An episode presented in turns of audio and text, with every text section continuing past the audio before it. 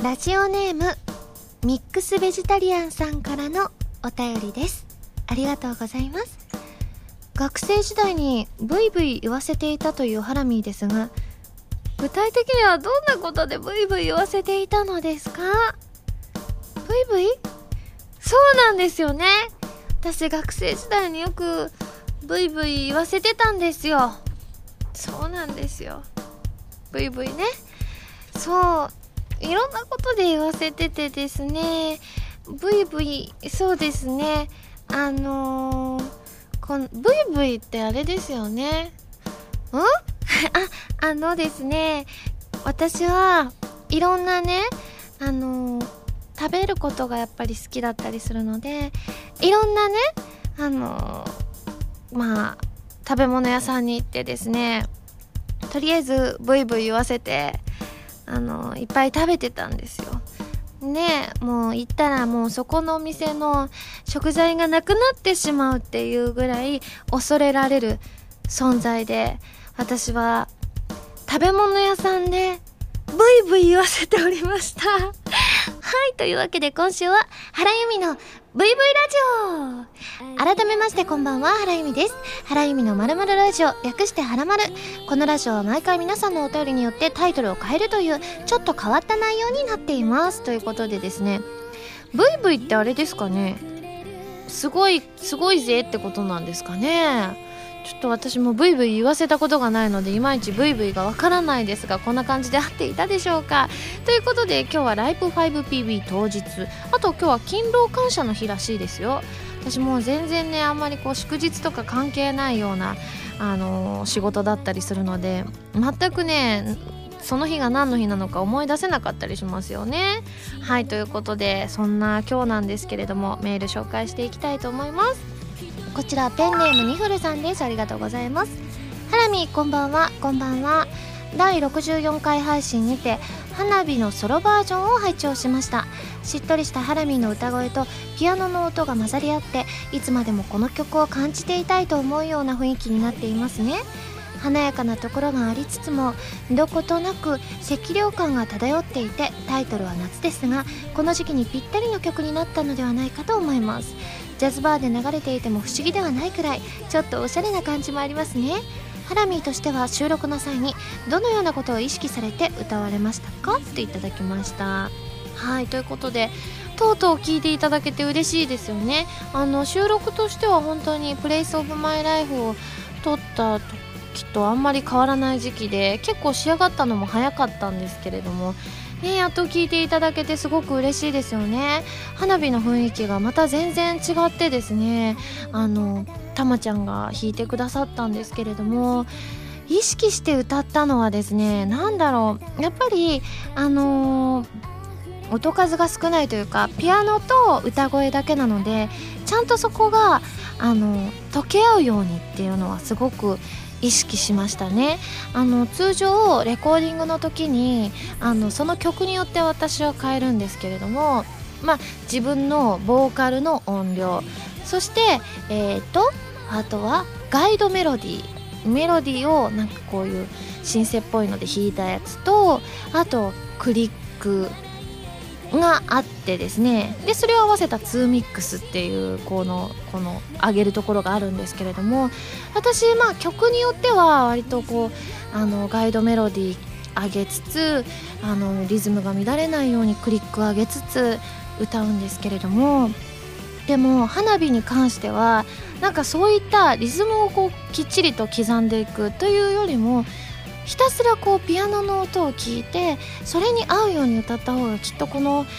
独特の雰囲気って出るんじゃないかなっていうふうに思って、いつもは聞く音を割と切って、もう純粋にピアノの音だけ聞いて歌わせていただきましたね。なのでそれがうまくこうね、混ざり合ってって書いてくださってるので、すごく嬉しいなっていうふうに思います。な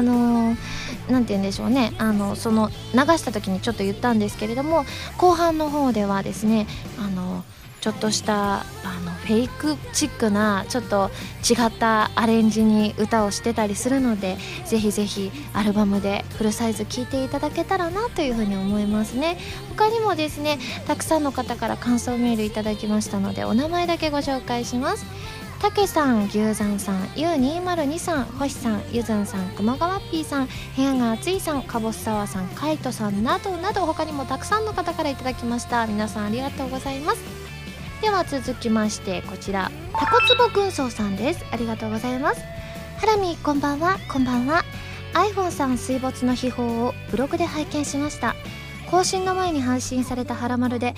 新しい iPhone に交換してケースも新調してというウキウキぶりを聞いていただけに、心中以下ばかりでしょうか。ですがバックアップの方法を得得していたということで、比較的直前にバックアップもあることでしょうね。皆さんもバックアップ取りましょうねとおっしゃられておりましたが、まさかそのフラグをハラミ自身が早速回収してしまうとは予想外でした。かっこ苦笑。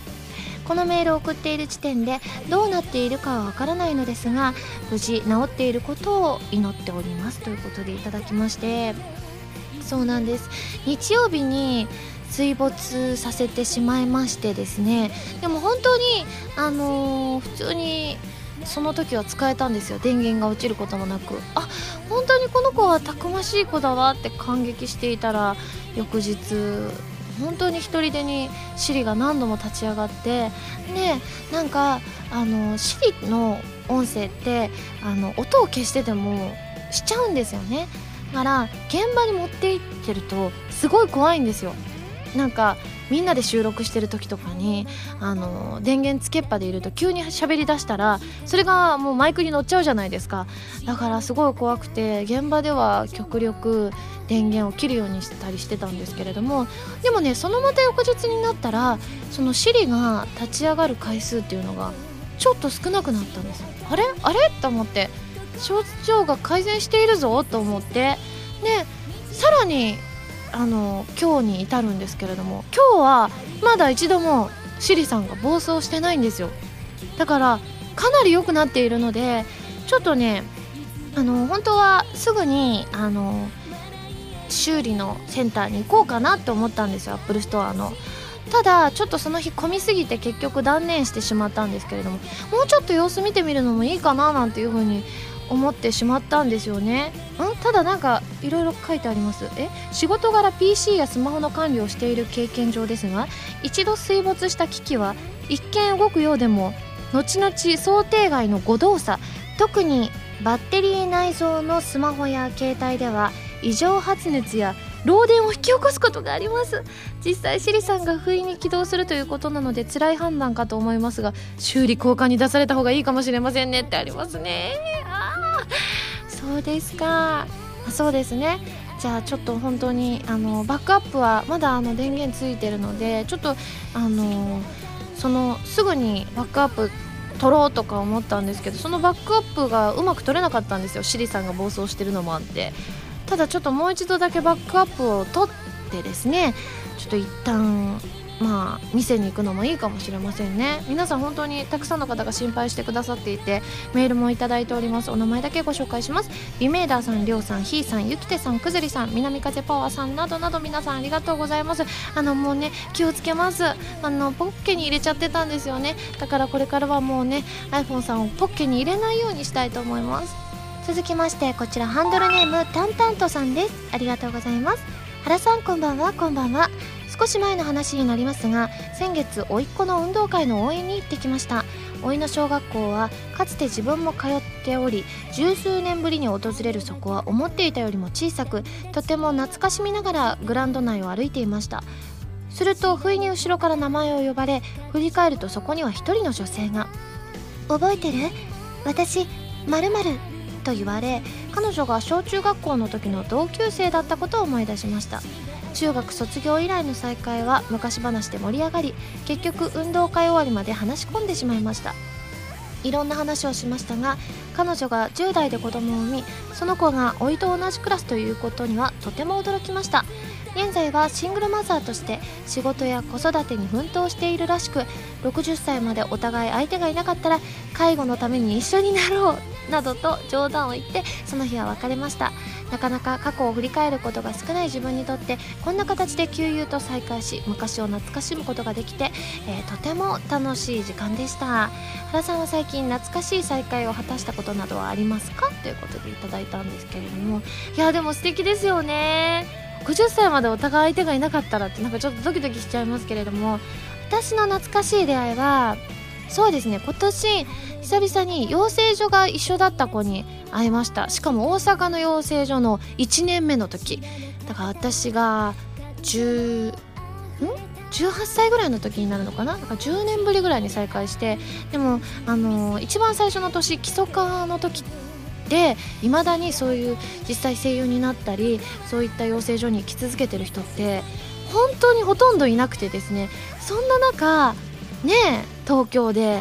ねえ現場だってたくさんある中でこう再会できて、すごくね懐かしさと嬉しさが込み上げてきましたよね。やっぱりね当時の思い出とかをねこう2人で話すと割となんて言うんでしょうね、こう覚えてなかったこととかお互いに覚えてることがバラバラだったりするので、すごい確かに話は盛り上がるななんていう風に思いましたね。ではこちらハンドルネームみゆみゆさんです。ありがとうございます。原さんこんにちは。こんにちは。ラジオに投稿するような内容ではないかとも思ったのですが、どうしても原さんにご報告したいことがあったのでメールさせていただきました。この度地元の公務員試験に合格し無事就職が決まりました。おめでとうございます。今年は何度かイベントに参加し原さんにファンレターを書かせていただいていたのですが、その度に勝手ながら経過報告的なことをさせていただいていました。ですので就職先決定の知らせをできるだけ早く原さんにお伝えしたいと思いメールしました。公務員の内定が出るのは一般企業に比べると遅く、周りの友人が次々と就職先を決める中、自分だけが取り残されているような感覚を覚え、焦りや不安もあったのですが、このラジオを聞くことで気持ちを落ち着けていました。特に全ての試験が終了し結果を待つのみとなったこの数週間は不安で仕方なく、このラジオと原さんの声がなければ乗り越えられなかったと思います。本当にありがとうございました。これからも応援しています、ということでいただきまして、いやーすごいおめでたいですよね。いや確かにそうなんですよ。公務員試験の内定出るの結構ね遅いんですよ。一般企業が結構早かったりするんですよね、続々決めていったりして。私もなんか同じような経験があって、やっぱり公務員試験もいくつか種類があって、自分が受けられるやつは受けていくんですけれども、私は何個ぐらい受けたかな、3つ受けたのかな。1個が一番最初に受けた裁判所事務官ってやつが倍率が恐ろしく高いんです。当時100倍とか言われてた気がします。でそれはもちろん落ちまして、で、落ちていくと数も残されてないからだんだん不安な気持ちになっていて、でその次に、同じ時期に大阪市の職員と、郵便局を受けて、で両方とも筆記は合格して、で面接みたいなので当時すごくドキドキしていましたよね。いやでも本当にたくさん勉強されたと思うので本当におめでとうございます、ね、本当にこういった報告はすごく嬉しいですよね。ではこちら最後のメールです、ハンドルネームシモンさんです。ありがとうございます。ハラミこんにちは。こんにちは。ファーストアルバムの表題曲 Place of My Life、 まるで現在の等身大のハラミー自身を表現したような表題曲にふさわしいとても素敵な曲ですね。じっくり聴けるようになる CD の発売日が待ちきれず、ハラマルリスニングで期間限定配信されているうちに聴き込んでおこうと何度もリピート再生していました。これから年末に向けてハラミーが参加されるライブなどでひょっとしたらこの曲を披露される機会もあるのかなと思うと楽しみでなりません。そこで恒例の質問ですが、ハラミーの考える Place of My Life のイメージカラーは何色でしょうか。個人的には曲の情景を頭に思い浮かべて聴いているとまだまだ何色にも染まることのできるまっさらとしたイメージが頭に浮かぶ。先行して公開されたアーティスト写真の純白の衣装が印象的だったこと、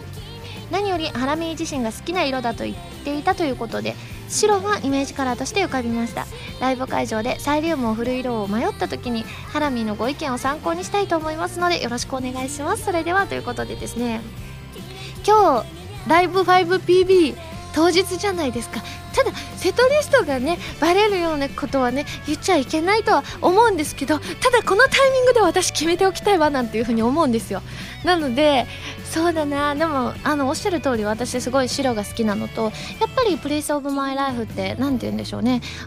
こう結構自分の故郷の大阪のことを歌ってることもあったりして、なんか始まりの場所って思うとなんか白っていうのがしっくりくるなっていうふうに思うんですよ。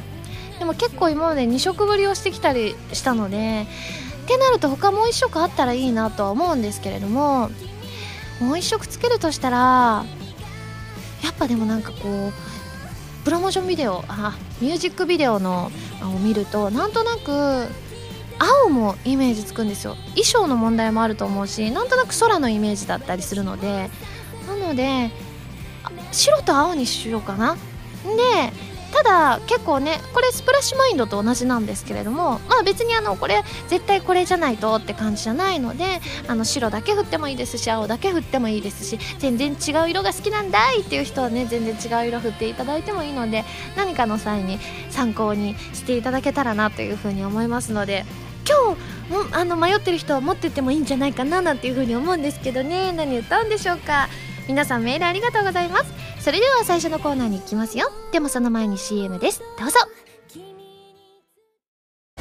原由美のサードシングル「インテンション」が好評発売中です。今回は全3曲入りのシングル。表題曲の「インテンション」は小説「オーバーロード4ウィザードマンの勇者たち同梱」のドラマ CD 主題歌。カップリング曲には PS3&Xbox360 ソフト「ファントムブレーカーエクストラ」オープニングテーマ「ブルームーン」とさらにもう1曲新規取り下ろし楽曲も収録。 DVD 付き版にはインテンションのミュージッククリップも収録しているのでぜひチェックしてくださいね。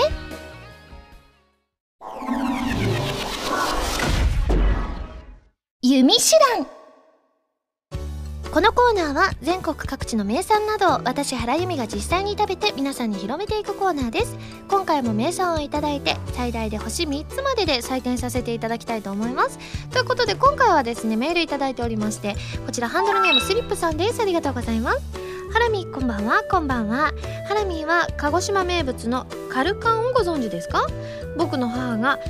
九州出身なので里帰りの時には必ずお土産として買って帰ります。見た目は羊羹やカステラのようですが食べてみるとどちらでもない不思議な舌触りの食べ物です。最近はカルカンまんじゅうというものもあります。どちらもとても美味しいのでぜひぜひハラミーに食べていただきたいです。それではということでいただきました。ということで今回は、九州の銘菓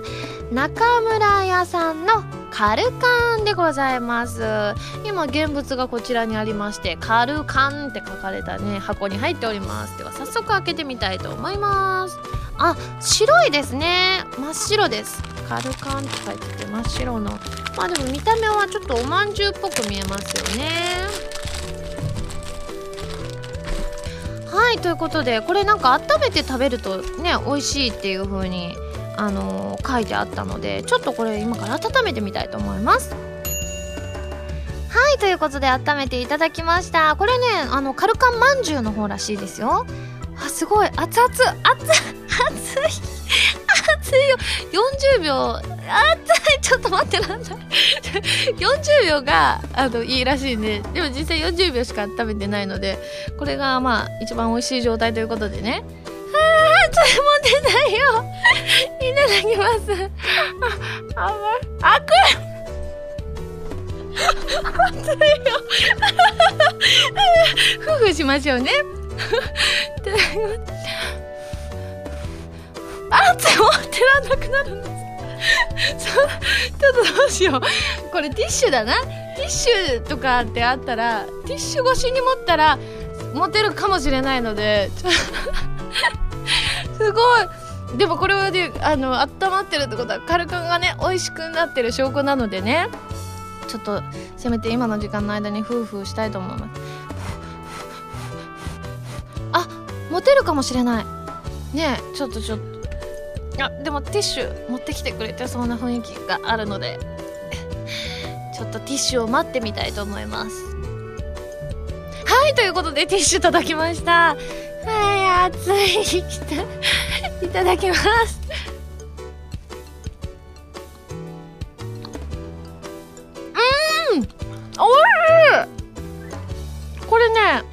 かに到達してないんですけど、外側の白いやつがなんかね、温めることによって多分めちゃめちゃ美味しくなってるパターンだと思います。これ白いやつは何でしょうね、すごい謎なんですけど、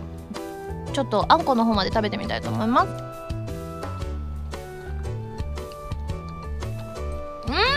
熱い熱いけど、でもめっちゃ美味しいです。あんこって甘すぎるイメージがあるんですけど、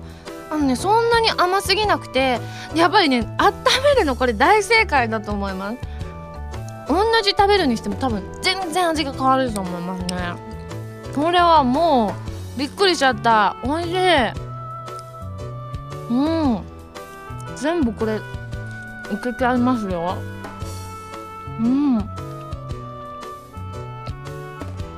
熱い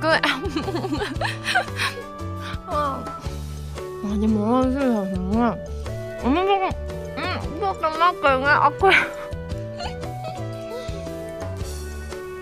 ね、熱いでも熱い分ね、お水にもよく合いますよ。お水のこうちょっと含ませることによって、熱さが和らぐ感じが大変いいなと思います。はい、ということでごちそうさまでした。それでは早速採点をしてやりたいと思います。ユミシュランの評価は星 2.9 です。これ絶対温めてください。温めない状態だとまた採点変わってくるかもしれませんので、 2.9 だって思って買う方はぜひぜひ温めていただけたらなというふうに思います。というわけで美味しくいただきましたので、今回も感想を生 CM として披露したいと思います。それではどうしようかな。カルカンっていういう名前だと私ね、あれを思い出すんですよ。有名な猫ちゃんのがちょっとせっかくなので、それに引っ掛けて CM を作りたいと思います。 CM スタート。にゃー、カルカンだにゃー、わーいにゃー、んいつも食べてる缶詰と違うにゃー、ショックにゃー、でも一度食べてみるにゃ、いただきまーにゃ、にゃにゃー、まんじゅうのカルカンもおいしいにゃ、当分こっちのカルカンにするにゃ、中村屋のカルカンにゃー。はい、ということでね、やっぱりカルカンといえばですね、猫ちゃんのね、缶詰とかあとキャットフードもあるらしいんですけれどもが出てきますよね。ということで皆さん CM いかがでしたでしょうか。このコーナーでは全国の名産情報を募集しています。名産をお送りいただくのではなく、どこの何が美味しいかといった情報をメールでお送りくださいね。以上、ユミシュランのコーナーでした。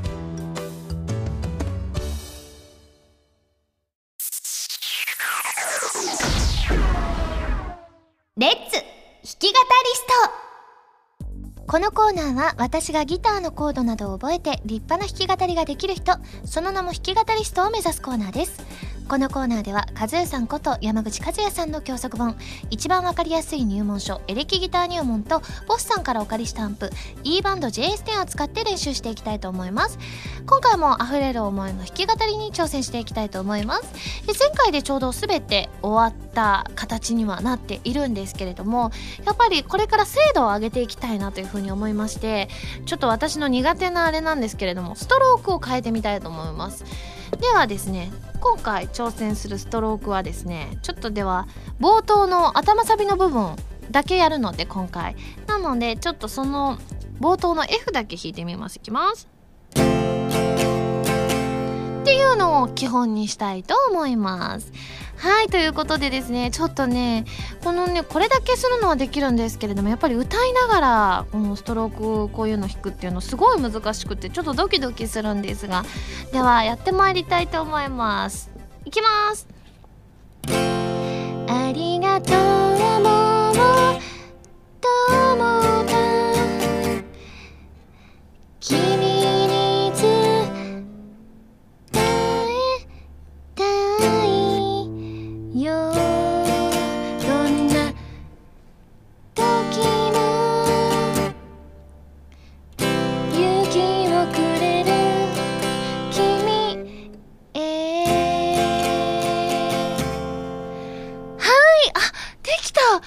やっぱりちょっとだけ以前よりはレベルが上がっているのかもしれませんね。はい、ということでですね、このストロークをですね取り入れつつ今後も弾き語りしていきたいと思います。以上、レッツ弾き語りしたのコーナーでした。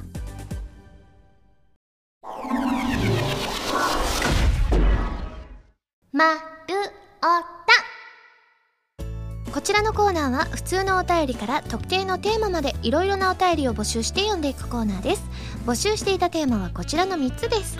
ちょっと変わってるけど美味しい鍋と具材、あなたの街にあるおすすめのラーメン屋さん、そしてもつくろさんからいただいた家の中にある捨てるに捨てれないものということでですね、まず鍋からご紹介していきたいと思います。こちらラジオネームミックスベジタリアンさんです。ありがとうございます。ハラミー、こんばんは。こんばんは。変わった鍋ということですが、すき焼きにはんぺんです。はんぺんといえばおでんですが、すき焼きのタレでご飯が進む僕としては、タレや肉の旨味を吸ったはんぺんが最高にご飯のお供になるのです。これから寒くなる季節、ハラミーもぜひ試してみてくださいということで。あ、そうなんですね。でも確かに美味しそう。はんぺんって結構こう味が浸透しやすいじゃないですか。私はんぺんずっと食べたことなかったんですけど、この前の冬、去年の冬ですかね、初めて食べて美味しいななんていう風に思ったので、なかなかね家ですき焼きするのって私東京来てから一度もなかったりするので、実家に帰った時にちょっと挑戦してみたいと思います。続いてこちらハンドルネーム包丁さんです。ありがとうございます。しゃぶしゃぶを食べるときはポン酢かごまだれが一般的ですが、我が家では特製のわさびだれを作ります。鰹節で出汁を取り、わさびを加えて火にかけ辛みを取ります。それに大根おろしをたっぷり入れればわさびだれの完成です。めんどくさい時は市販の白だしにわさびとおろしを入れるだけでも簡単に作れます。しゃぶしゃぶをさっぱり食べたい時におすすめですよ。ハラミも試してみてくださいということで。あ、これもいいですね。しかもこうレシピを書いてくださってるので、私もそうなんですが、皆さんもぜひねまねっこしていただけたらななんていうふうに思います。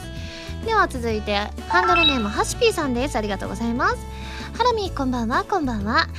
暑い季節の鍋って温まって美味しいですよね。自分の家庭で美味しい鍋といえば餃子鍋です。鶏ガラのベースにニンニクを入れた風味ある出汁にニラ、水餃子、豆腐、豚肉、白菜等の野菜類を入れて煮立たせたら出来上がり、薬味におろし生姜と七味唐辛子を加えていただければポカポカですよ。そして締めにラーメンを入れたりご飯を入れて雑炊にすればもう言うことないですね。まあ食後の匂いはかなりすると思いますが、よかったら試してみてくださいませということで。私もこれ絶対好きですよね。私鶏ガラスープも好きだったりしますし、やっぱね水餃子とか豚肉とかね、しかも締めにラーメンとか絶対ね間違いないですよ。これちょっとなんかメール読むだけでお腹空いちゃいましたね。では続きましてですね、あなたの街にあるおすすめのラーメン屋さんご紹介します。こちらツンツンピーさんです。ありがとうございます。私がおすすめするラーメン屋さんはラーメン二郎です。初めて行った時は先輩からすごく美味しいラーメン屋があるとのことで連れて行ってもらいました。システムがよくわからなかったので全て先輩にお任せしていると、先輩が店員さんによくわからない呪文を唱え始め、そして出てきたものが野菜とニンニクが山のように盛られたラーメンでした。必死こいて食べるのですが、食べても食べても底がつきません。もったいないのですが当然食べきれませんでした。もう行きたくないと感じましたが、数日経つとそういえばあのラーメンは美味しかったのではないかとふと思い出すのです。そして気持ちの落ち着いた半年ぐらい経った時に久しぶりにまた行ってみるかという気が起き、今度は余裕を持ちたいと思ってマシマシではなく普通のものを注文し、その時初めて味を確認しました。前回食べた時は全く気がつかなかったのですが、二郎ラーメンはやはり美味しかったのです。巷で有名なラーメン二郎、ハラミに勇気がありましたらぜひ挑戦してみてはいかがですかということで、確かにラーメン二郎って私結構いろんな方におすすめされてですね、本当行ってみたいんですけれども、なかなかですね、一人で行ってもいいんですけど、私ラーメン屋とかも一人で入れる人なんですけれども、でせっかくなのでそのね、せっかくラーメン二郎初だったら誰かと一緒に行きたいなっていうふうに思うんですけれども、やっぱこう食べきれそうな友達を誘って本当にねいつか行ってみたいななんていうふうに思いますね。続いてハンドルネームくずりさんです。ありがとうございます。ハラミー、こんばんは。こんばんは。おすすめのラーメン屋さんですが、厳密には少し違うのですが、京都駅の駅ビル内には京都ラーメン工事という一角があり、全国各地の有名なラーメン屋さんが8店舗ほど集まっていておすすめです。札幌のすみれから博多の一向社までと幅広く入店しており、いろいろなラーメンが堪能できるのです。その中には先日徳島の街遊びで美山山頂広場にも出店していたラーメン東大もありますよ。やはりご当地ラーメンはその地に赴いて食べてこそ本当に楽しめるものだと自分は思っていますが、そうは言ってもそんな簡単に北へ南へ行けるわけでもないので、気軽にいろいろなラーメンを楽しむにはいいスポットです。駅ビル内ということで行きやすい位置ですし、ハラミも京都へお越しの際はぜひ覗いていってくださいねということでいただいて、いいですよね。こうやってこう集まってるのってたまにあったりするじゃないですか。すごくね、いいんですよ。友達とかと行ったりするときっとなんか複数のところ食べれそうじゃないですか。半分こしたりすると、そしたらすごいさらにお得感が増しますからね。皆さんもぜひぜひ行ってみてください。続いてハンドルネーム深爪ゴリラさんです。ありがとうございます。ハラミこんばんは。こんばんは。おすすめのラーメン屋さんについてですが、自分の育った町兵庫県の尼崎市にある山水飯店をおすすめします。小さな中華料理屋さんなのですが、ここの店長さんのサービス精神は本当にでかいんです。おすすめはラーメン半チャーセットです。ラーメンは昔ながらの中華そばといった感じであっさりしていて美味しいです。そしてセットの半チャーはすごいんです。これがなんと普通のチャーハンと同じぐらいの量なんです。食べ盛りの学生さんたちのためにと店長さんのサービスでやってくれているそうです。大食いの自分も学生時代よくお世話になっていたのですが、いつの間にかサービスで半チャーハンが普通のチャーハンより多くなっていました。かっこ笑い。本当にいいお店ですということでいただいて、こういうサービスがあるところってまた行きたいなっていうふうに思いますよね。すごくないですか。半チャーハンが普通のチャーハンより多くなるんですよ。でも学生さんってほらよく食べ盛りだったりするじゃないですか。そういう時すごいありがたかったりしますよね。うちの家の、近所にあるラーメン屋さんもですね、割と夜ちょっと閉店のちょい前とかに行くとですね、その日余った餃子を全部くれるんですよ。で食べれる範囲でなんですけれども、食べさせてもらったりして、そういうのがあるとまた閉店間際に行きたいなっていうふうに思ったりするので、やっぱそういうサービスのあるとこは素敵ですよね。はい、ということでですね、続きまして家の中にある捨てるに捨てれないものですね。こちらラジオネーム愛の風さんです。ありがとうございます。ハラミこんばんは。こんばんは。家にある捨てるに捨てれないものということですが、自分は本や CD の帯が捨てられません。何か本や CD の一部という気がしてずっと大切に取っています。ただ古本屋などでは外されてしまいますし、友人たちも気にしないと言っています。自分としてはだいたい帯がついているのは本だと初版本であることが多くあり、コレクション性もあると思うのですが、ハラミこれっておかしいでしょうかということで、でもね、こういう人もいますよね。私は割と捨てちゃう方なんですよ、帯は。でもなんか聞いた話によると、それがついてるとなんか価値が高いみたいなのを聞いたことがあるので、それが多分レアな本だったらってことだと思うんですけれども、なのでね、全然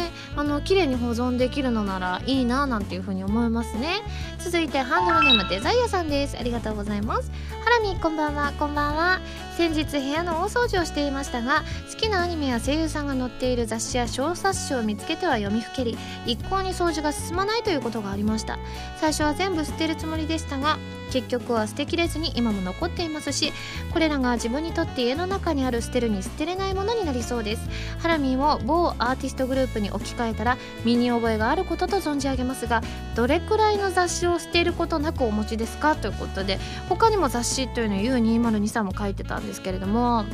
そうですね、私も結構ね、実家の方にはたくさん置いてあるんですよね。もちろんラルクのやつも結構置いてますし、昔の声優雑誌も置いてますし、あとは私ずっと長い間セブンティーンを買ってたんですけど、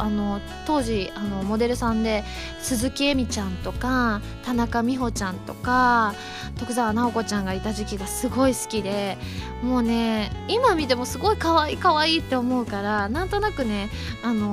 その皆さんを見たらすごくテンションが上がるので、なんとなく捨てられずにいるんですよね。だから私も、基本的には東京の家ではあんまりね、物を置きすぎないようにはしてるんですけれども、やっぱり大阪の方でいつか見たいなと思うので捨てれなかったりはしますよね。続いて、ハンドルネームひいらぎさんです。ありがとうございます。僕が捨てられないものは参加したイベントのチケットです。部屋を掃除するときに取り出しては思い出に浸ってしまいます、ということで、他にもアニキンさんが同じこと書いてらっしゃいました。これもわかります。私もね、全部置いとけてないんですけれども、やっぱり思い出深いチケットは置いてますよね。だってやっぱり私が持ってるのってファンクラブチケットがほとんどなので、ってなるとやっぱりね、チケットのデザインも凝ってたりするんですよ。だからそういうのを見てるとなんとなくね、ポイしちゃうのはもったいないな、なんていうふうに思いますね。続いてこちら最後ですね。ハンドルネーム75さんです。ありがとうございます。ハラミーさん、こんばんは。こんばんは。私の家にある捨てるに捨てれないものはビデオテープです。中身は1990年ぐらいから2000年ぐらいまでのアニメで、もうあまり見返さないのですが、アニメ本編だけでなく間に入っている CM にも愛着があって捨てることができません。ビデオの中身をハードディスクなどに移してデータ化すればいいのですが、万が一データが消えたらどうしようと考えてなかなか実行できません。今はもうビデオが再生できるレコーダーを買おうと思うと値段も高くなりますし、地味に部屋の面積を消費しているので、レコーダーを買い替えるタイミングで整理しようかなと思っています、ということで、これもわかります。私昔のアニメとか結構長い間撮ってましたね。今はどうなってるのかちょっと実家の方じゃないとわからないんですけれども、あとはそれこそラルクとかが歌番組に出てたやつを、本当にこう M ステとかだったらその出演シーンだけをもう手動で自分がその瞬間見て録画してっていうのをずっと貯めたビデオテープがあったんですよ。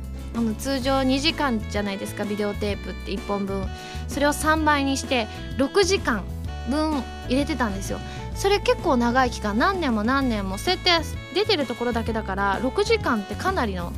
年数に行くんですよ。それを大切に撮ってたんですけれども、昔うちの親が間違えて2時間もののサスペンスを上から撮ってしまって私の数年のラルクが、なんていうことはあったんですけれども、やっぱりそういうのってね、思い出だったりもするので、なかなかね捨てられないなっていうのはすごくわかりますね。ビデオテープ最近なかなか見る機会ないですけれども、75さんもですね、ぜひ大切にしていただけたらなというふうに思います。はい、ということでですね、募集するテーマのおさらいをしたいと思います。まずクリスマスの過ごし方、そして宝くじが当たったらやってみたいこと、そして星さんからいただいたこんなハラマルは嫌だという大喜利です。皆さんよろしくお願いします。丸太ではテーマのお便りからそれ以外のものまでいろいろなお便りを募集していますよ。どしどしご応募ください。以上、丸太でした。今井あさみの4枚目のアルバム「この雲の果て」が2013年11月27日に発売されます。シングル未発表曲2曲、アルバム用新曲3曲を含む全13曲を収録。ブルーレイ付き数量限定版、 DVD 付き版にはこの雲の果てミュージックビデオも収録されています。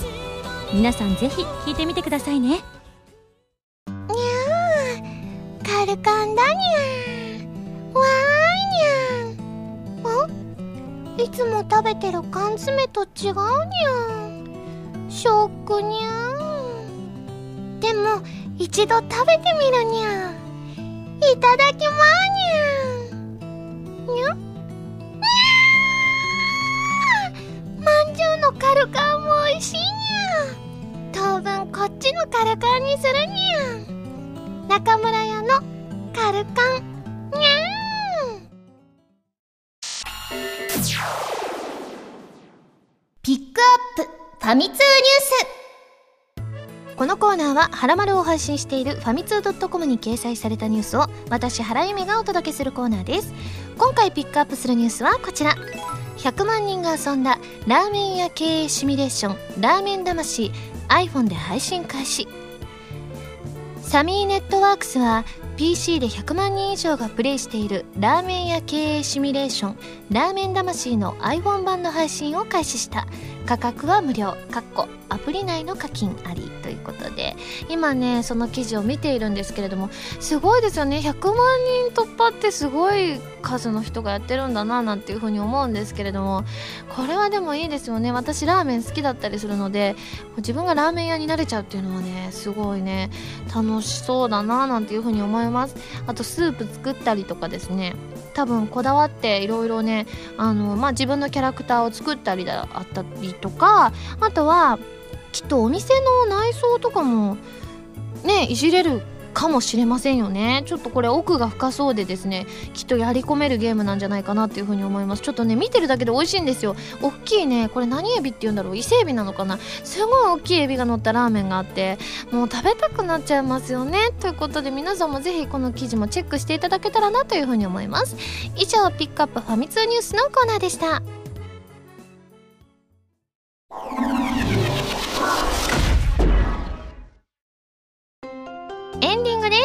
はい、ということでですね、インテンションのですね感想の部分の英語何を言ってるでしょうかっていうのをですね丸太で募集させていただいていたんですけれども、今回、正解を発表させていただきたいと思います。まずですね、皆さんからいただいてたお答えですねをいくつかご紹介したいと思います。ハンドルネームひろきさんです。 Because my brain there is no answer there is no reason because so cute。So cuteってなんか可愛くて嬉しいですけれども、実はこれじゃないんですよね。他にもですね、I want a small way、there's no answer there's no reason because thank you って書いてくださった走る本屋さんなんですけれども、これねなんとね普通に聞き取っただけじゃなくてですね、いろいろ書いてくださっていて、結論から言うと最初と最後の部分が全然わかりませんでした。私は英語がものすごく苦手なので今回は別の観点からアプローチをかけてみることにしました。東方工学部の大学生で信号解析学を専攻しております。そのためインテンションの英語部分を聞き取りやすくなるような音声波形を解析、そして波形処理をしてみたのですが、結局私の稚拙な英語力ではこれが限界でしたってことで、そこまでしてくださってすごい嬉しいですよね。他にもなんと原丸スタッフさんが送ってくださってるものもありましてですね、朝5時に1時間かけて、答えを出してくださったんです。 Almost no way、there is no answer there is no reason because it's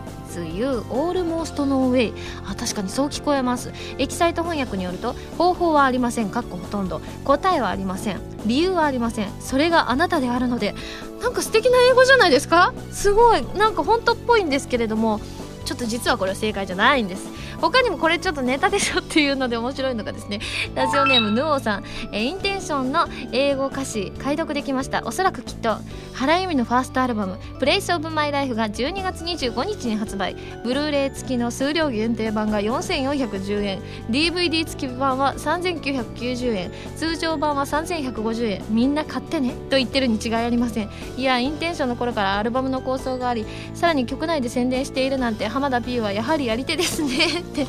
すごいですね。これがインテンションの段階で分かってたとしたら神ですよね。いやすごいです。なんですけれども全然正解なわけはありませんので、今から正解をご紹介したいと思います。参ります。 I lost my way There is no answer There is no reason Because of you でございました。はい、ということでこれが正解だったんですけれども、かなり惜しい方はいらっしゃいました。オレンジサマーさん、最初の3行は合ってるんですよ。 I lost my way There is no answer There is no reason まであって Because thank you になってるんですよね。 Thank you じゃない、近いんですけれども、他にも夏美 P さんとですねかすのりさんが一緒のこと書いてらっしゃって、同じように3行目までは当たってるんですよ。 Because and you って書いてらっしゃるんです。超惜しいですね。ということでかなり皆さん送っていただいたんですが、正解者なしです。ポストカードを書きたかったよなんていう風に思うんですけれども、またなんかねこういったクイズしてですね、その際にねきっと皆さんにプレゼントできるといいななんていう風に思います。はい、ということで送ってくださった皆さんありがとうございました。それではここでお知らせです。私のファーストアルバムの発売が決定しました。タイトルは Place of My Life、 発売日は2013年12月25日です。ブルーレイ付き数量限定版、 DVD 付き版、通常版の3種類があります。ぜひご予約お願いします。そして今井あさみさんのセブンスソロライブの大阪公演にゲスト出演することになりました。12月29日日曜日に大阪ビッグキャットで行います。チケットは10月26日から一般販売が始まっています。そして北九州小倉のあるあるシティで原由美&結城愛らのアニソンコラボライブ第2弾を行います。開催日は2013年12月7日、チケットは現在発売中です。番組では皆さんからのメールを募集しています。普通歌はもちろん各コーナーのお便りもお待ちしています。メールを送るときは題名に各コーナータイトルを、本文にハンドルネームとお名前を書いて送ってくださいね。メールの宛先ははらまるのホームページをご覧ください。次回の配信は2013年11月30日土曜日になります。それではまた来週土曜日にはらまる気分でお会いしましょう。お相手は原由美でした。バイバイ。